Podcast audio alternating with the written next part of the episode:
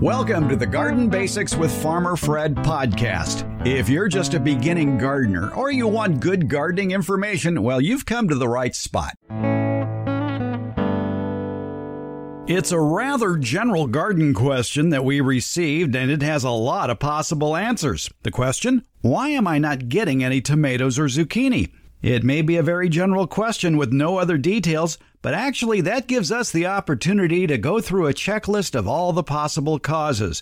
One of those reasons just might hit home for you. Well, the blueberry harvest is ending here in California, but it's still going on in many other states. We pay a visit to a demonstration garden where the master gardeners share their secrets on growing great blueberries and how to protect those berries from marauding birds. So even if you don't have an interest in growing blueberries, you just might be interested in the details of their easy to construct bird barrier to protect your other garden goodies. We learn something new every time on Garden Basics with Farmer Fred, and we're going to do it again today in episode 38. No tomatoes? No problem. Want to learn about blueberries? We've got you covered, and we're going to do it all in under 30 minutes. Let's go. We like to answer your questions here on the Garden Basics podcast. There are many ways that we tell you about during the show how you can contact us. One of the ways is through the Get Growing with Farmer Fred Facebook page. And that's where Lynn wrote us, Debbie. And her question, mm-hmm. her question is is very general. She says, "Why is neither tomatoes nor squash producing?" Whoa. Well, let's let's wow. let's ask ourselves the questions that we don't know the answers to. Uh, right. She didn't give us a lot of information, but there are a lot of things we can think about to, that might help her answer her question. Exactly, exactly. I mean, I, the first thing that comes to my mind is the right plant in the right place. Lynn, we don't know where you are. Right. If you're in Palm Springs, well, I can see where the problem would lie. It, it's too hot in Palm Springs to grow tomatoes in August.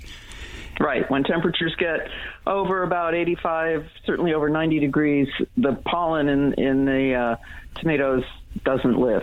So you can't form a fruit. You have to have, uh, it's called viable, means has life. You have to have viable pollen. Right. And then we get to the uh, prospect of the right plant in the right place as far as in your yard. We don't know if it's in sun or shade. Right. So tomatoes need at least eight hours of sun a day. Um, but in some places, more than eight hours is fine, and in some places, more than eight hours is too much, and the plant will get too hot. When I lived in Tucson, my tomato plants produced quite well, but they got afternoon shade, and that was the right thing for south-facing tomato plants in Tucson. Depends where you live. What is tomato growing season in Tucson? I gotta believe it's like January through June. Right, before it gets really, really hot. Yeah. But they were year-round plants. oh. They they they were perennials in Tucson. So you know, they lived through the summer and into the next year and produced again the next year. How did they live in 110 degree heat? Without a lot of water. Afternoon shade, water and afternoon shade. Yeah. Okay. Yes. All right. So, Lynn, we don't know where you live, and we don't know what varieties of tomatoes and zucchini we're talking about here. And that's the other thing about right plant in the right place. You, you should be growing the varieties that are suitable for your locale. Mm-hmm.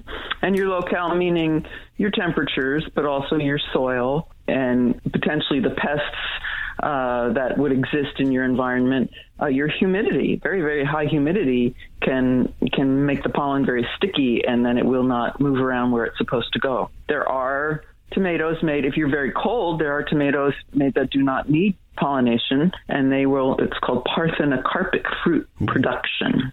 It means without pollination. They just make fruit anyway. It's like a false pregnancy, and and those those would work. They're typically made for cooler temperatures. Um, Oregon and and north of Oregon, along the Pacific coast, they're used quite a bit. All right, so let's see now. We we figured out that well, it, it could be the city you're in. It could be the area of the yard you're in. It could be the variety of the plant you're using. I think there is a culprit uh, affecting us here in the Sacramento area this year, and that's more heat than we're used to uh, consistently. Mm-hmm. And a lot of the popular tomato varieties that have done well in the past many are suffering now because of all the 100 degree days we've been having. Right. You're not going to get pollination um, when the temperature gets above about 90 degrees, so you're not going to get fruit. And the plants themselves suffer. They are just trying to pump water through themselves. I actually didn't grow tomatoes this year because my bed where I would put them is uh, faces south and is up near a light colored stucco wall. So they get not only the heat and the sun that they would get in a full southern exposure, but they also get the reflected heat and sun from that wall. And in the past, they've just fried. They just can't keep up with sweating, so to speak, to keep themselves cool even though that I give them enough water, the system that pumps that water through those plants just can't keep up. And as we learned uh, a few weeks ago regarding zucchini, is that the boy flowers like it hot, but the girl flowers like it cool. So if it's consistently over 85 or 90 degrees, the girls stay home. Yes. Yes, and the other thing that's different, all of what we've talked about applies to both zucchini and tomato, but the additional thing for the zucchini is that there are boy flowers and girl flowers, and you need an insect, uh, a pollinator, uh, and it's an insect, typically a bee, that to carry the pollen from the boy flower over to the girl flower and deposit it on the girl flower. That happens in the morning, and um, the girl flower has to be uh, receptive. The pollen has to be ripe. So again, that happens in the morning, and that pollen transfer has to occur. So if you don't have the bees to do that, um, that's a morning job for the gardener to go out and take the male flower. I like to take off the petals because they get in the way and stick it into the female flower and touch the knob in the center of the female flower, and then you've done the pollination. But bees are also uh, insects are also good for pollinating or helping to pollinate tomatoes. Tomatoes pollinate themselves, but uh, many environmental conditions like temperature get in the way of them doing that successfully. So having the insects around is beneficial. So if, if lots of insecticides, especially general insecticides, are being meaning they kill many many things, are being used around that garden, then the, the those insects that do the pollination or help do the pollination with the tomatoes are not present. And when it comes to tomatoes, you can help the tomatoes along by doing kind of the same thing uh, by just uh, shaking the little branch where the flowers are in the morning and moving that pollen right. around. Yes, yes. So being the pollinator, uh, so you, have to be a, a, get up in the morning and, and do it pretty early on in the day. Well, this would be a, another question we would have asked Lynn, and that mm-hmm. would have been, "Are you seeing flowers?" And yes. if you're not seeing flowers, well, we go back to well, not enough sun. Uh, the weather was too hot. Does water play a part in flower development? If there's too little or too much water, can that affect flower development? Absolutely, absolutely. Any kind of stress, the the plant, the first thing a plant will do is shed parts when it's under stress, and the parts it sheds, if it's really under stress, would be the uh, the flowers and the fruit. They would go first because they're really taxing on the plant. They aren't making their own food; they're being fed by the rest of the plant, and so if there's stress, too much water uh, eliminates oxygen from the root zone, and so the roots can't function. To not enough water, obviously, you know, the plant wilts. It's not able to take up water or nutrients because the water just isn't there. So that those are very stressful situations, and they will drop flowers. Uh, too much heat will do that as well. Too much cold, they may not even form flowers in too much cold or in too much shade. Uh, there's just not the energy being made by the green parts of the plant to facilitate making a flower. So any kind of stress will cause dropping of the flower. The other question we would have asked Lynn in regards to her non performing tomato and zucchini is well, how does the plant look? Are, are the green leaves right. healthy? Do you see signs of insect damage or disease? Absolutely. Absolutely. Yep. Healthy plant. Is it healthy? Because only a healthy plant is able to produce a, a baby, a fruit. Now, another uh, factor that may play a part in this sometimes people love their plants too much with fertilizer. And if, yes. you, if you use too much nitrogen in a fertilizer, that puts all that uh, growth into green growth and, and not much into flower production, right? Right. And fertilizers, we've learned that people who grow plants have learned that in general we do not need to apply uh, phosphorus uh, and potassium much, if at all. And so many of the fertilizers we buy now are, are, primarily nitrogen. So nitrogen is the first number on a fertilizer bag. A fertilizer bag typically has three in some cases four numbers on on the front of the bag typically and that's uh, percent nitrogen um, is the first number percent phosphoric acid which is the source of phosphorus is the second number percent potash is the third number so that's uh, potassium and then if there's a fourth number that's sulfur. Almost everything is highest in nitrogen so over fertilizing with that, those fertilizers that are high in nitrogen will lead to lots of green growth but no fruit now, I think of sulfur as something that uh, lowers the pH of the soil. What sort of specialty fertilizer would have that fourth number on the box or something for an acid-loving plant? Okay. Um, gardenia, uh, azalea, rhododendron, something for an acid-loving plant.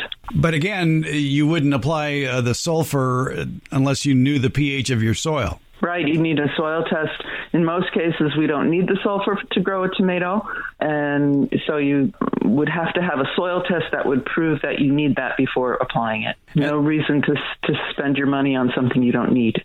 And that takes us back to uh, Lynn's question. We delve a little deeper, and it, maybe it's the soil, maybe the pH is out of whack to try to grow tomatoes or zucchini. Right, or maybe they're in containers that are just way too small. Uh, container production is is a wonderful thing because not everybody lives in a place where they have wonderful soil, or if they have lots of soil, uh, or maybe they live in a place with no soil, or maybe they have a balcony. And container production is totally doable, but the container has to be big enough. We're really looking at half barrel size uh, things to grow really robust uh, tomato plants and squash plants. How many tomato or squash plants would you put in a barrel? Squash, I would put one. Mm-hmm. I know the temptation is like four because they're very small when you get them. Such cute babies. And then you put them in there. They have. They will ultimately have very large root systems and will take advantage of the water and nutrients available in the soil in the entire uh, barrel if they're if they can do that. If you plant tomatoes, and this could be another reason she's not getting fruit or flowers. If you plant uh, vegetable plants too close together, they will never produce. If you've ever had a tomato fall in the garden and you don't really, you don't pick it up, maybe you don't even notice it. And next year you come out and there are all these tomato plants growing in a little clump in the yard. The temptation might be to leave them, but if you do, they'll grow, but they'll be small and none of them will produce fruit. There's just too much competition. And getting back to the barrel question, I think for most tomato plants, one per barrel is plenty. I agree, yes. Well, okay, it could be a container issue. And, and, something you pointed out on a previous edition that I think bears repeating growing plants in containers is fine if it's an annual, but if it's a perennial or a tree mm-hmm. or a shrub, there could be problems down the line. Yeah, every time I've tried that, and I, I have lots of plants in containers. The perennials just do not perform, especially after the first year. First year, they may look great, and then they become basically root bound. And so they don't get very big, and they need to be watered more often, and they need nutrition more often. And so either you move them up to the next size container, or you put them in the ground, or you can knock them out knock off all the media and replant them, do some root pruning as well, and replant them in the same container, but they will never get very big. So, exactly for then the permanent plants in your landscape, they're best off in the ground or a raised bed, I would think. Yes, but if you can't do that, if if you're have no soil and no raised bed, there are techniques, but just don't when you go to the nursery, the tag says it's going to be 20 feet tall and 20 feet wide. It will never get that big in your container. Just be aware of that. If you want to learn more about the conversation we had about roots and root pruning, uh, go back to our July 10th episode of Garden Basics, and that would have been episode number 27. I think it's an episode I called I Did Not Know That, or it even says root cuttings, I do believe. So check that out. So we've covered sunlight, we've covered location, we've covered variety, we've covered insects, diseases, fertilizer, soil pH, containers versus in ground. Is there anything else that in Lynn's situation would keep her tomatoes and zucchini from flowering? Boy, you pretty much covered my list sunshade, health of the plant, watering extremes, anything that's causing a stress. We didn't, I don't think we specifically discussed diseases. Well, that goes back to is it a healthy plant? I mean, if you look is at the plant, a healthy plant, right? But I think Yes. in, in a lot of situations, people go over, they glance at it, and walk away. When you're checking the health of a plant, you got to look at the underside of the leaves. You sure do, because there's stuff going on, and even in the ground, if it's a big, healthy plant, sometimes you lift up the the leaves on the ground and you find harboring it's harboring insects, uh, be slugging snails in my yard, uh, or and or you've got weeds growing under there that are competing with your plant, and they need to be pulled out. Um, you might find that the, your irrigation system isn't wetting the soil under the plant. So yeah, you, it, it, it's it's definitely a more close up, both the distance inspection, you can see a change in color, or uh, up close, we can see the specifics. Exactly. And don't ignore the margins of the leaves either. That's a telltale sign for a lot of issues, especially watering. Mm-hmm. Yes, Good luck, Lynn. right. And by the way, if you want to uh, leave a question at the Get Growing with Farmer Fred Facebook page, please tell us where you live. Thank you. Yes, and maybe Lynn will um, contact us again and and contact you again with more specifics. Once again, we went through all the possibilities, the permutations of why a tomato plant or a zucchini plant just won't flower. And if you have a similar issue, if you just run through that list that we talked about, you just might discover the problem. Once again, Debbie Flower, a favorite college horticultural professor, retired. Thank you so much for your help. Oh, always my pleasure. Thanks for talking to me.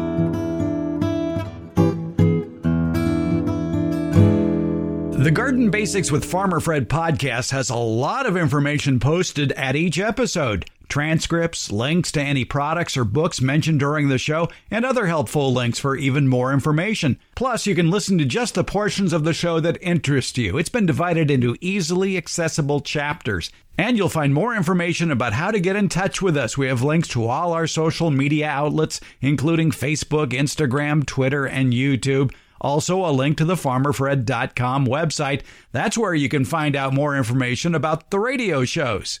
You remember radio, right? Now, if the place where you access the podcast doesn't have that information, you can find it all at our home podcaster, Buzzsprout. Buzzsprout.com. Just look for the Garden Basics with Farmer Fred podcast. You'll find a link to it in the show notes. Right now, let's learn some blueberry basics. A while back, I paid a visit to the Fair Oaks Horticulture Center. That's run by the Sacramento County Master Gardeners here in Sacramento, California.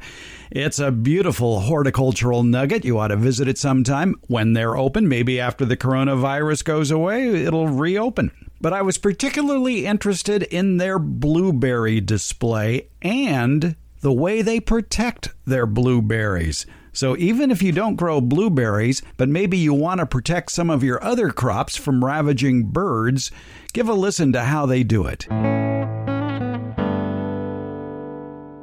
We're talking with Master Gardener Shenna Mealy. And Shenna, this is quite the system you have here for planting blueberries. Now, most people know that blueberries require an acid soil. And to get around that, a lot of people plant in containers, but you have it in the ground.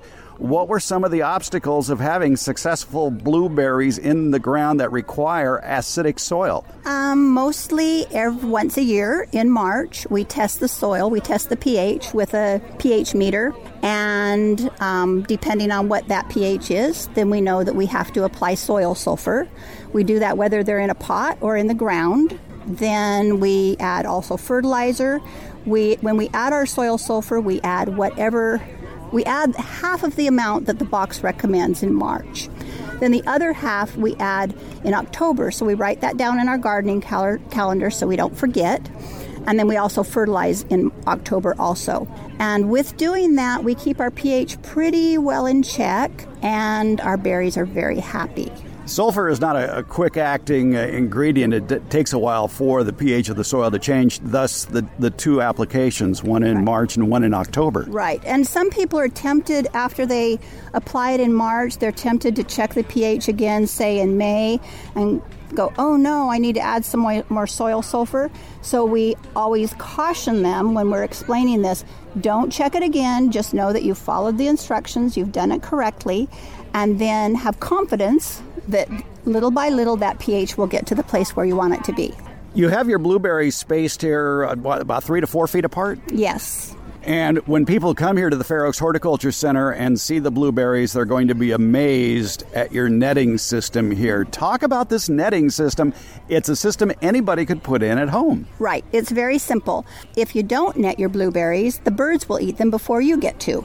Blueberries turn blue about a week before they're actually ripe, but as soon as they turn blue, the birds will eat them gone.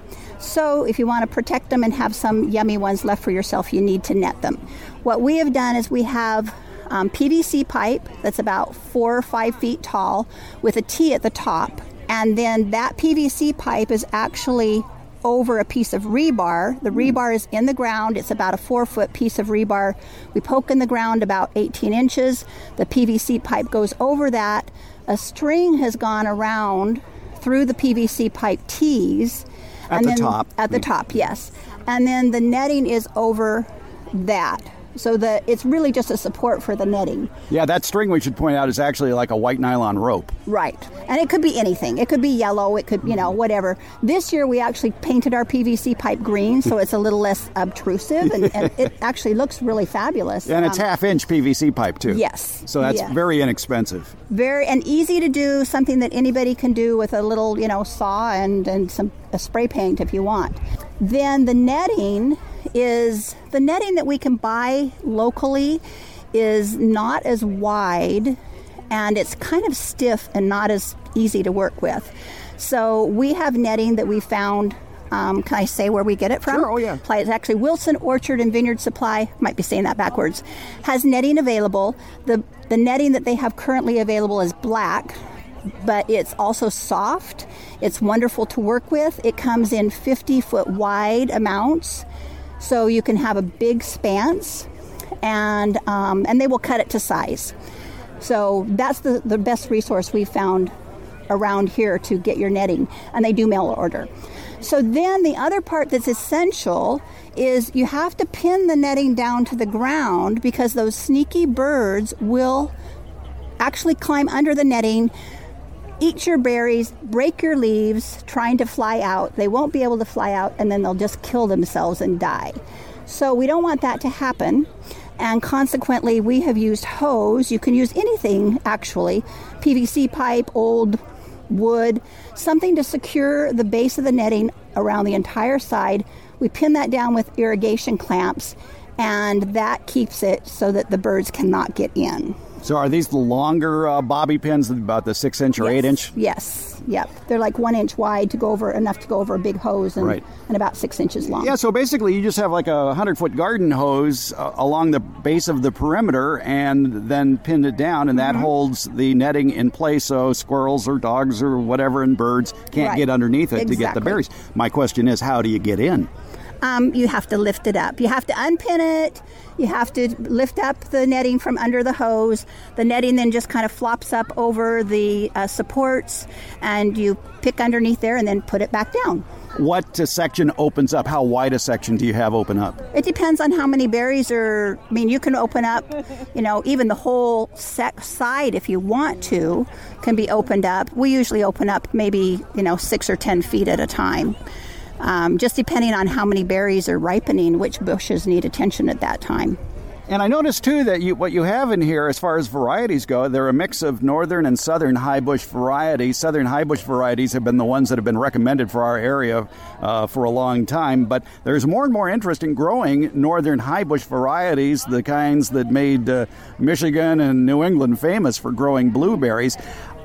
Are they special northern high bush varieties or some sort of new hybrids? Um, there are some northern hybrid. Well, just as anything, there are going to be varieties of any type that grow better in our heat and our chill hours. The types that are available here in Zone 9 will grow well here, and it doesn't matter. The ones that are grown often in Washington and Oregon probably wouldn't do well here just because they wouldn't take the summer heat that we have. The ones that grow in Canada are all low bush. They're a totally different type of growing habit. The ones that are grown in the south states are usually a rabbit eye, another different type of growing habit. So the northern southern high bush doesn't seem to be a big indicator to us right now as far as what will grow well here. All right, let's uh, get into some specifics about the varieties here. Uh, what are your favorites? I know it's like picking your favorite child, but uh, the, what do you look for when you go to pick blueberries? Are you looking for flavor, for size? That is a personal thing. I want them to taste really yummy and blueberry. My husband's favorite is to have like six different kinds in a bowl and have all those different flavors mm-hmm. popping in his mouth at once. Some people like them to be big. My dad, the bigger the better. Um, some people like them to be small because they associate with that with the intense flavor of some of the low bush ones that are grown in Canada and the, the very northern states. So I think it's a personal preference. You're absolutely right. Some people prefer sweet, some prefer tart. Uh, I, because I'm the one that picks them in the yard, I like them big because they're much easier to pick than, than the smaller berries. And of the ones uh, I tasted this morning, my favorite has to be the Draper because I like sweet and mm-hmm. I like large, and the Draper fits the bill. And I would think, too, that of all the varieties you have here, they also would be available locally. Yes, sometimes. Um, they're not all always available all the time. Um, there was one I have at my home, I had five planted, and there was one that we tried here. We did a little taste test, my husband and I, of the berries from the Hort Center, and I, we really, really loved the flavor of the Duke blueberry. Mm-hmm. And so for three years, I looked online, I looked at the local gardening stores, I looked everywhere to find a Duke, and I couldn't find one. And one day I was at a big box store and walked by, and there was one and I grabbed it. And so you really don't know when you're going to find one. Talk a little bit about the fertilizer you're using. I have heard people say you shouldn't use a nitrate based fertilizer on blueberries, uh, but you know, it's personal preference really. So, what fertilizers are you using here? We use um, the soil sulfur if needed for the pH, and then we use Nutri-Rich, which is a pelleted chicken manure, which is a 4 2 3 composition. Um, again, kind of a slow release, and that's pretty much what we use here. Then the other part that we take care of them by pruning and making sure that they get adequate water, and they seem to be very happy. Yeah, the story of Nutri-Rich fertilizer is very interesting. It was a family that had a chicken operation down in Riverside, and they were wondering, what are we going to do with all this leftover chicken manure? And they pelletized it and sold it as Nutri-Rich, and the rest is history. And it's wonderful. We use that in a lot of places at the Hort Center. It's it's very popular here, and I actually use it at home. I like it very much. Well, Shanna, I've learned a lot here. Thanks so much for your time. You're welcome. Garden Basics comes out every Tuesday and Friday, and it's available just about anywhere podcasts are handed out, and that includes Apple Podcasts, Google Podcasts, iHeartRadio, Overcast, Spotify, Stitcher, TuneIn, and uh, hey Alexa, play the Garden Basics with Farmer Fred podcast, would you please? Thank you for listening, subscribing, and leaving comments. We appreciate it.